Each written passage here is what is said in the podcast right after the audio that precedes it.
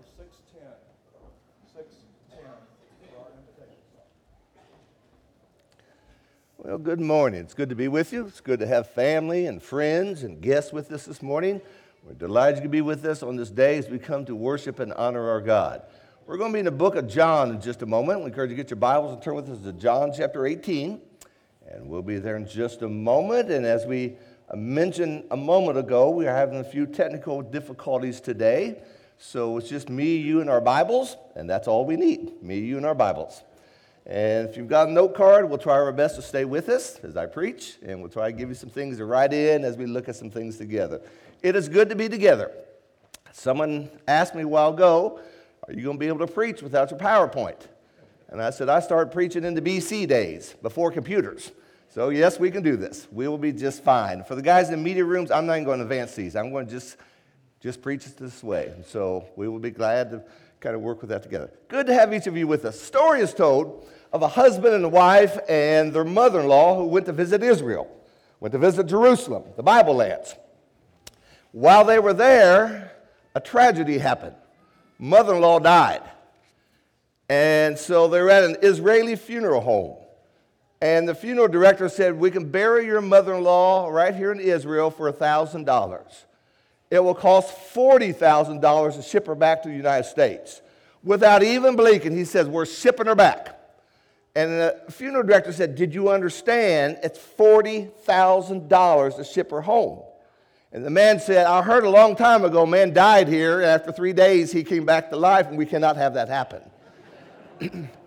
Now, we look at today, the world, as Zach said a while ago, views this as Easter. A lot of T V programs about the life of Jesus and the resurrection. A lot of publications out about the resurrection at this time period. The world stops and looks at it when once this day's over. It's put on the shelf until next year. But for the early disciples, for disciples today, every day is Resurrection Day. Every Sunday, we honor the death of Jesus Christ. From the early days on, we see how important it was that they gathered together. They remembered that death. They remembered that resurrection. That was a key point of their faith. The resurrection is not a doctrine that we ought to believe. It is what the Bible's about.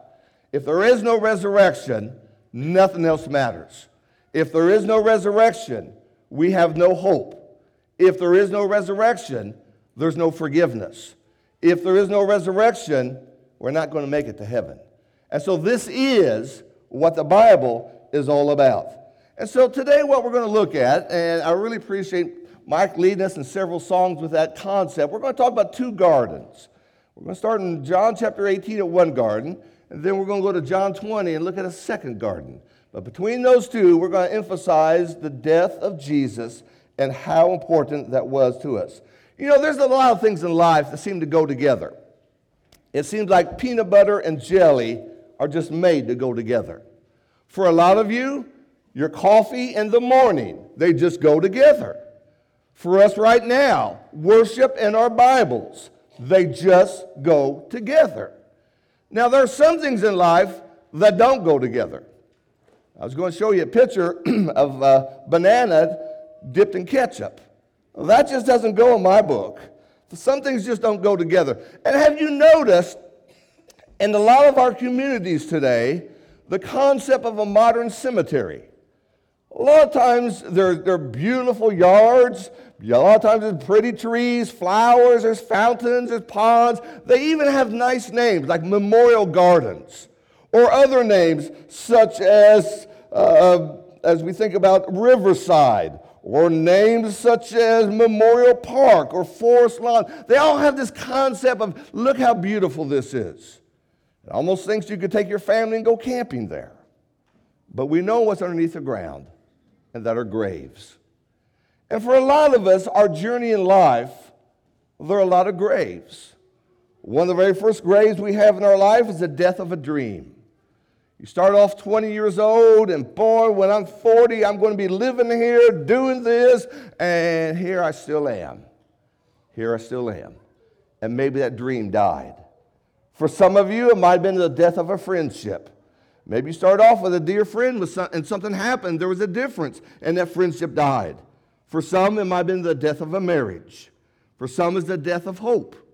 And for some, and for all of us, eventually, unless Jesus comes, it'll be our own physical deaths. And, and behind every worry and every discouraging thought and every disappointment is the idea of darkness and death. And just as a modern cemetery will have a fancy name for really what's underneath it, and it'll have pretty gardens above it, you and I do the same thing. We hide these deaths with smiles. We hide these deaths with denial. We hide these deaths with busyness of life. And sometimes it's the addictions of life. And we just try to hide what takes place. And so let's begin now in John chapter eighteen at the Garden of Gethsemane. In a lot of ways we could call this the Garden of Despair, because here Jesus came and he knew what was about to take place. John chapter eighteen, if you will, let's begin with verse one. It says, when Jesus had spoken these words, he went forth with his disciples over the ravine of the Kidron, where there was a garden, into which he himself entered and his disciples. Now Judas also, who was betraying him, knew the place, for Jesus had often met there with his disciples. Judas then, having received the Roman cohort and the officers and the chief priests and the Pharisees, came there with lanterns and torches and weapons. Jesus, therefore, knowing all these things were about to come upon him, went forth and said to them, whom do you seek? They said to him, Jesus the Nazarene. He said to him, I am he. And Judas was also betraying him, was standing with them. And what we see here as this takes place, we, we see all the events. It was late at night. It was dark. There was a betrayal, guards, weapons. And from there, Jesus is led into the city of Jerusalem.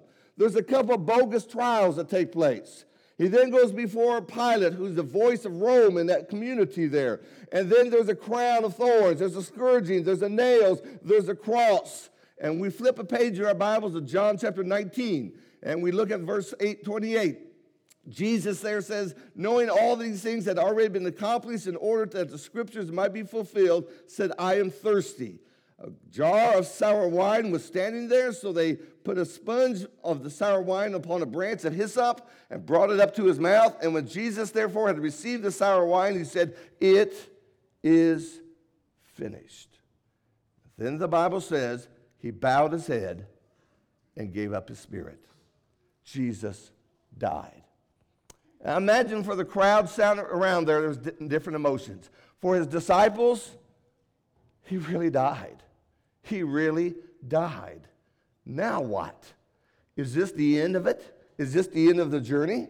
How sad and disappointed they would have been. How empty and unsure they might have been. Satan would have happily danced that day. Finally, I got him. I've been tempting him and tempting him and tempting him. Finally, I killed him. Finally, he's dead. But we know death could not hold him. And as we just sang on this a moment ago, up from the grave he arose. So in your Bible, if you turn with me to the book of Matthew in chapter twenty-eight, as the women appear at the tomb, there's an angel. And right before us, we find seven statements that identify the resurrection of Jesus. Matthew chapter twenty-eight, and begin at verse five.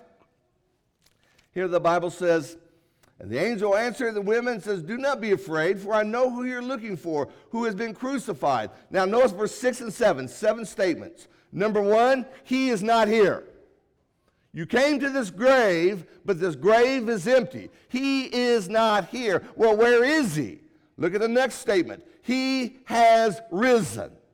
No one stole his body. He wasn't half dead. He came back to life. He was risen. And then it says, just as he said. It said this all along, I'm going to be raised. This was not shocking. This was not new as he said these things. And then as we look at this statement, come and see the place. Look for yourself, is what they were saying.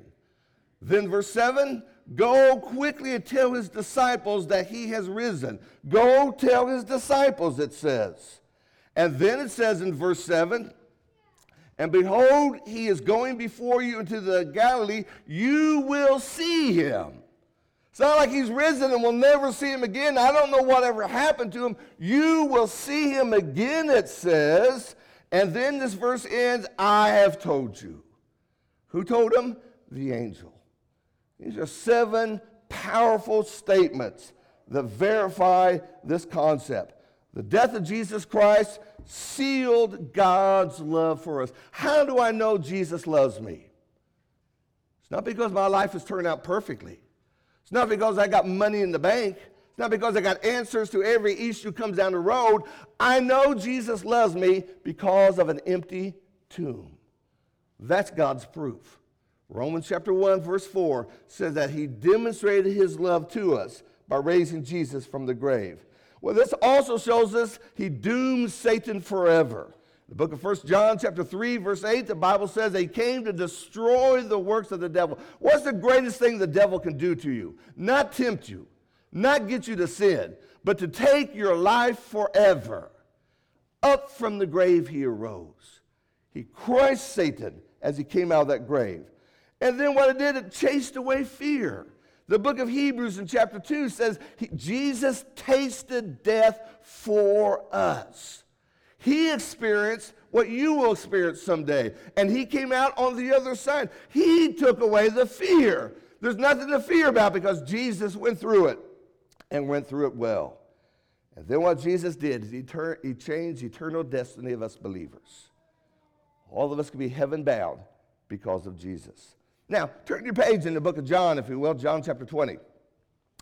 In John chapter twenty, we read about the second garden. John chapter twenty. And it begins in verse eleven. John twenty and verse eleven. Here it says, "But Mary was standing outside the tomb weeping. And so as she wept, she stood and looked into the tomb. And behold, two angels in white sitting, one at the head and one at the feet, where the body of Jesus had been laid. And they said to her, 'Woman, why are you weeping?' She said, 'Because they've taken away my Lord, and I do not know where they've laid him.' And while she had said this, she turned around, and behold, Jesus was standing there, and did not know it was Jesus. And Jesus said to her, 'Woman, why are you weeping? Why, whom are you seeking?' Supposing him to be a gardener, she said to him, 'Sir, if you have cru- carried him away, tell me where you have laid him, and I will take him away.' And Jesus said to her, 'Mary.'" So she thought he was a gardener. Now we know Jesus wasn't a gardener. He was a carpenter, but he's more than the carpenter. He was the Son of God on earth. He's more than the Son of God on earth. He's your Savior who came to die for you. But you think about the concept of a gardener. What does a gardener do? If you were to hire a landscape gardener to come to your home, what's he going to do? He's going to make your yard look better. He's going to make your trees grow. He's going to make your flower beds look better. Let's think about that concept. Jesus came to give life. So let's talk about four ways Jesus did this. You see this on your outline. Number one, Jesus makes ruined lives better. He makes ruined lives better. Take your Bible, if you will, and turn with me to the book of Ephesians chapter two. Ephesians chapter two, let's begin at verse twelve. Ephesians chapter two, verse twelve. There it says, "Remember," it says, "that you were at that time separate from Christ, excluded from the commonwealth of Israel, strangers to the covenants of promise, having no hope, without God in the world." Ruined lives is what he's describing there. Up in verse four of the same chapter, Ephesians chapter two, verse four, "But God being rich in his mercy because of his great love with which he loved us, even when you were dead," even when you're dead. Stop there for a minute. If you go out after services and you try to go home and your battery is dead in your car, you ain't going anywhere. You go and, and your pet has died. You don't need to take the dog out because the dog has died. When something is dead, basically it's over. Jesus says you were dead in your trespasses. That's the concept there. But then he goes on and says in verse five, "But he made us alive together with Christ. By grace you've been saved, and raised us up with him, and seated us with him in the heavenly places in Christ Jesus." God made us alive. You see that? What has Jesus done? He's taken ruined lives, and he makes them livable once again. Book of Romans now, if you will. Romans six, and then back to Romans five. Romans chapter six, if you will. Romans chapter six, notice what the Bible says in verse twenty-three. Romans six twenty-three, the wages of sin is death, but the free gift of God is eternal life in Christ Jesus. Again, to emphasize, as Brent said while I go at the table, to see that the emphasis of what Jesus did. Sin is more than just a boo-boo. Well, I probably shouldn't have said that. That guy cut me off, and I just kind of said some things. Yeah, life goes on. No, life doesn't go on. You said some things that were wrong in the eyes of God. Oh, I probably shouldn't have snapped at my wife that way and told her I wish I'd never married her. No, you said some things that's cruel and that's wrong in the eyes of God. Well, you know, that guy at work, you know, I, I, I kind of messed up his Friday. He wanted to get off early, and I really don't like this guy, so I, I made sure that things kind of shut down and he couldn't leave early. No, that's wrong. And we need to realize what sin is. And what this passage is telling us is that sin kills you. That's what it is. It's not a mistake. It's not a boo-boo. It's not, well, you know, I just wasn't at my A game. You violated the law of God. All of us have. You have, I have. What Jesus has done is taken ruined lives and making them livable once again. Now, Romans chapter five, if you will. Romans chapter five and verse ten. Notice as we scan through six, seven, and eight as we get to ten. Verse six of Romans five, while we were still helpless. You know what that's like. You got a little child in your home. You got a grandchild in your home, and they want to get a cup or something. They want to reach something they can't reach, and they're jumping and trying to do everything they can. They are helpless. They need help. God's saying, heaven is saying, because of your sins, you are helpless. Then he says in verse eight, but God demonstrates his own love toward us in that while we were sinners, transgressors. And then we get to our verse, verse ten, for while we were enemies, we were reconciled. You ever have a fight with your mate?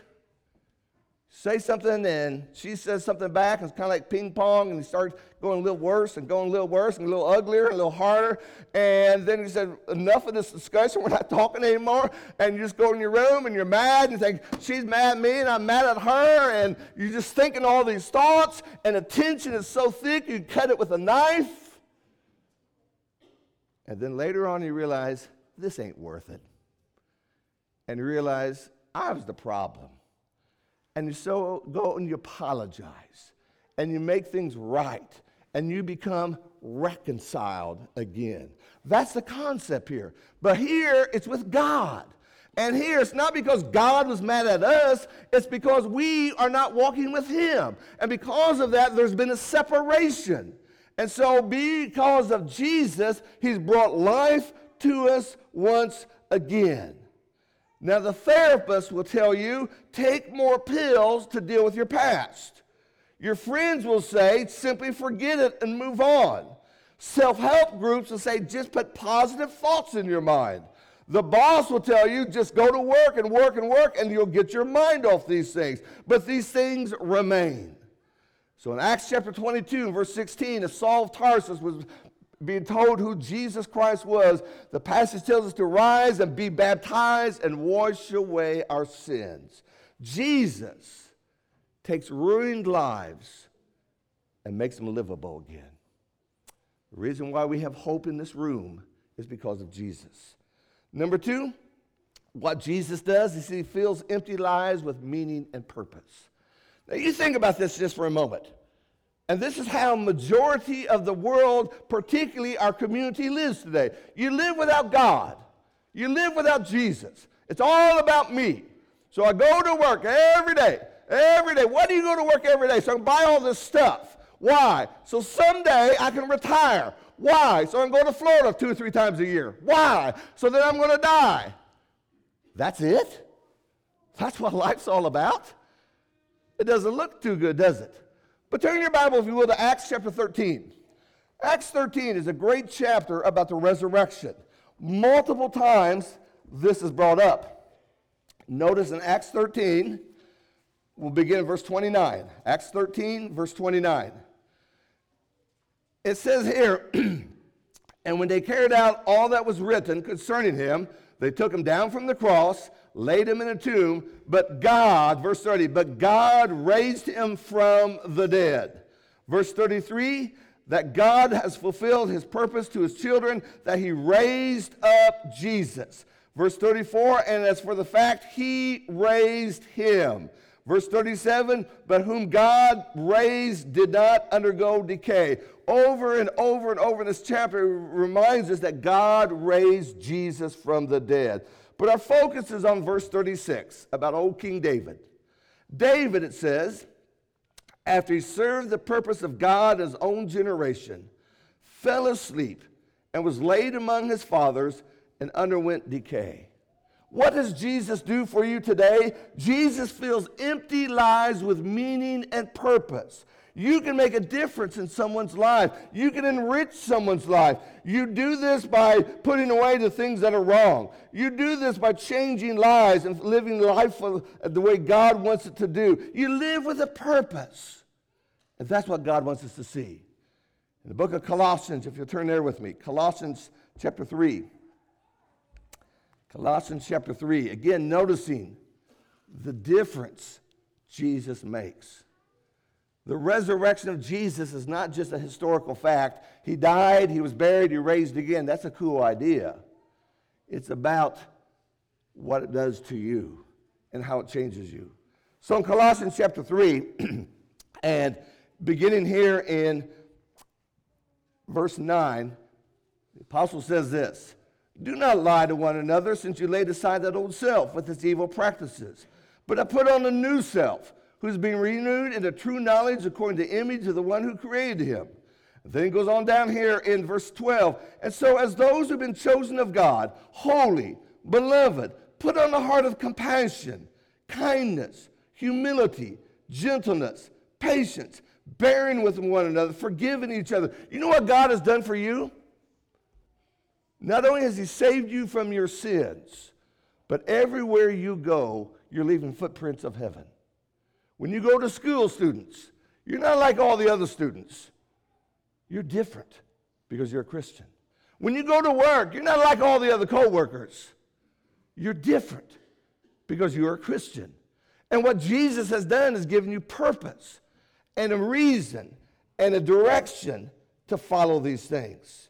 In the book of First Peter chapter two, verse nine, it said we are a royal priesthood, a holy nation. We are the people of God. Jesus makes a difference in your life. Number three, Jesus empowers and helps those who have noble deeds. He's empowering us. Let's turn your Bible now to the book of uh, Hebrews chapter thirteen. Let's run through some verses real quickly. Hebrews chapter thirteen. Again, as we think about this idea of how Jesus makes a difference. Jesus was raised from the grave. So what? Here's what. One of the things he does is he takes weak and helpless people and he empowers them. Here in Hebrews chapter thirteen and verse twenty-one, the Bible says, Hebrews thirteen, twenty-one, that God will equip you to every good thing to do his will, working in us that which is pleasing in his sight through Jesus. God is working through you. So here you are. And boy, I could tell that guy something. Oh, that guy just bothers me. But some verses run through my mind.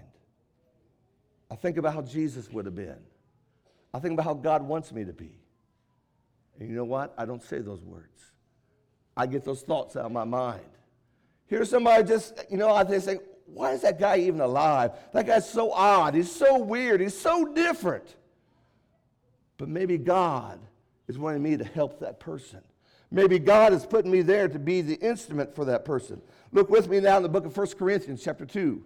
First Corinthians chapter two. Notice, again, this emphasis upon the power of God. First Corinthians two, verse five, he says in verse four, my message and my preaching were not in persuasive words of wisdom, but in demonstration of the Spirit and the power, that your faith should not rest on the wisdom of men, but on the power of God. Where's your faith standing? On something that is powerful. As Jesus said at the end of the Sermon on the Mount, storms come. But you will stand because you got a power in you, and that power comes from the resurrected Jesus. Chapter four of First Corinthians, look at verse twenty. For the kingdom of God does not consist in words, but in power. What is that power? The power to change lives. The power to raise godly families. The power to make a difference.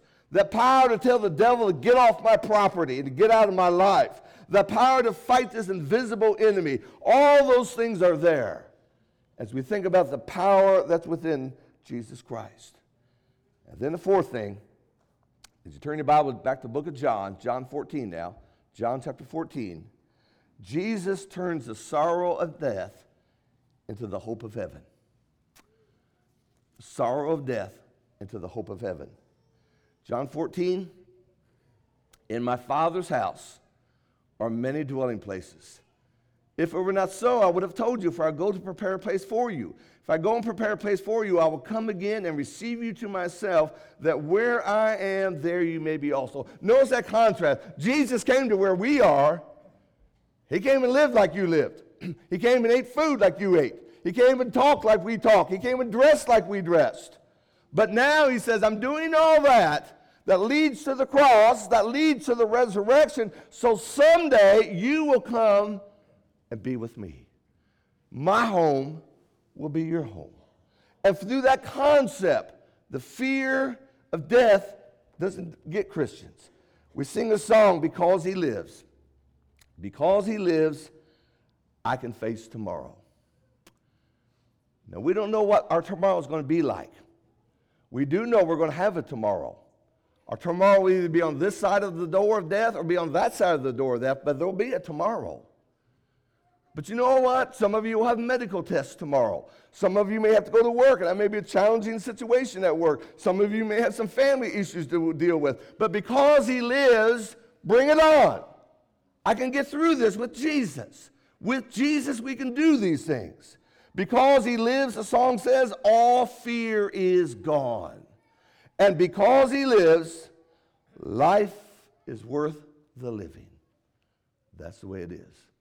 And so on this day, when the world bows and thinks about one Sunday a long time ago, the resurrection of Jesus, it's every Sunday for us.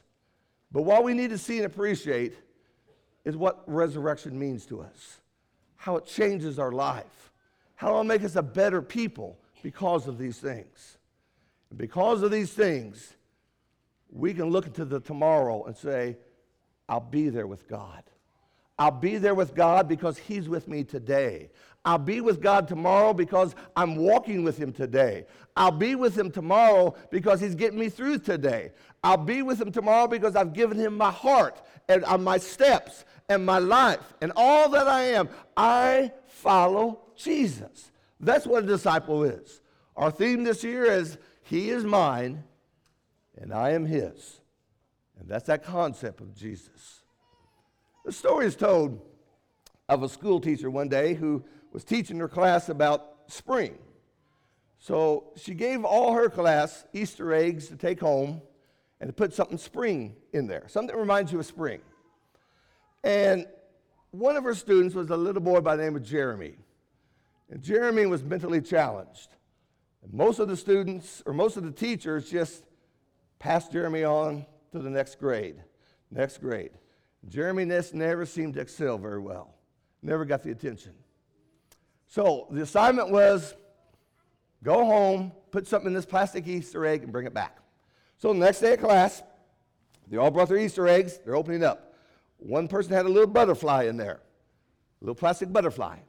And the teacher talked about how the caterpillar changes and becomes like a butterfly, talks about metamorphosis. Another child had put a little plastic flower in there, and she talked about how winter looks like everything's dead. But then at spring, up comes these things. She picked up Jeremy's egg to open it up, and it was empty. So she just closed it and set it behind her. Went on to another student and another student. Jeremy's hand went up and said, you forgot my egg. And she said, well, Jeremy, I don't think you've quite understood the class lesson. I'll come back to you a little bit later. His hand went up again. I've got something in my egg. Jeremy, your egg is empty, and we'll come back. I'll talk to your mom and dad. We'll take care of this tomorrow. His hand went up again. Um, There's something in my egg. So she took the egg out and opened it and said, look, Jeremy, it's empty. In the sweetest little words, she says, my egg represents the grave of Jesus. It's empty. And that's why I have life. And so it is with us. We can give glory to how pretty the day is going to be, how nice the flowers are, how pretty the trees are. We can put all kinds of things in our eggs. But if we forget about that resurrected Jesus, we forgot about the most important thing. And so from this lesson, what I want you to gather is, this is not one time a year we kind of think about this. Okay, we'll put this on the shelf until we get to Christmas time. We'll talk about the birth of Jesus, and we'll put that on the shelf the next spring. We get the Easter out again. No, no, no. It's because of this we assemble today. It's because of this we watch our ways today. It's because of this we open our Bible today. It's because of this we bow our heads today. It's because of this we want to do what the Lord wants us to do today. Because He lives, it changes everything about us. And so this morning, as we prepare to sing a song in just a moment, we want you to think about that. I want you to think about that resurrected Jesus. You know, His death, His death was torture. His death was slow. His death was painful. American society would not tolerate that today. When we execute criminals, which we rarely do anymore, it's behind closed doors. Jesus is on a hilltop. It's very fast, very humane, not the death of Jesus. Jesus' death was a statement that Rome would make to all criminals of Rome, that you mess with Rome, you die, you die this way. But Jesus' death was different. Pilate knew it was different. Herod knew it was different. The crowd recognized. Even the soldiers recognized this is different. So many criminals on the cross are cussing, not Jesus. So many of them are begging and offering all kinds of things. I'll give you my home if you get me off this. All kinds of pleas, not Jesus. Got dark. At noon, it got dark. There was an earthquake. Some who had died, who were righteous, came out of the graves. No one had seen what had taken place. But then He died. And He's put in that tomb. And Satan thought, exclamation point, end of story, end of this thing. Rome thought, end of this problem. The enemies of Jesus, the Jews thought, end of this problem. But up from the grave He arose. And what we see is it's the end of our problem. The problem of sin, the problem of hopelessness, the problem of no purpose in our life. It ends because He lives today. Because He lives, you live. Not just physically, spiritually, emotionally, mentally. I'm going somewhere. I'm going to heaven. Nobody can stop that. Nobody can change that. But Jesus Christ gives us that hope. So if we can help you in any way, you'd like us to talk to you, you'd like to get a Bible study going, you want to just come and be baptized as the Bible teaches, this is the time to do it. Won't you come as we stand, as we sing?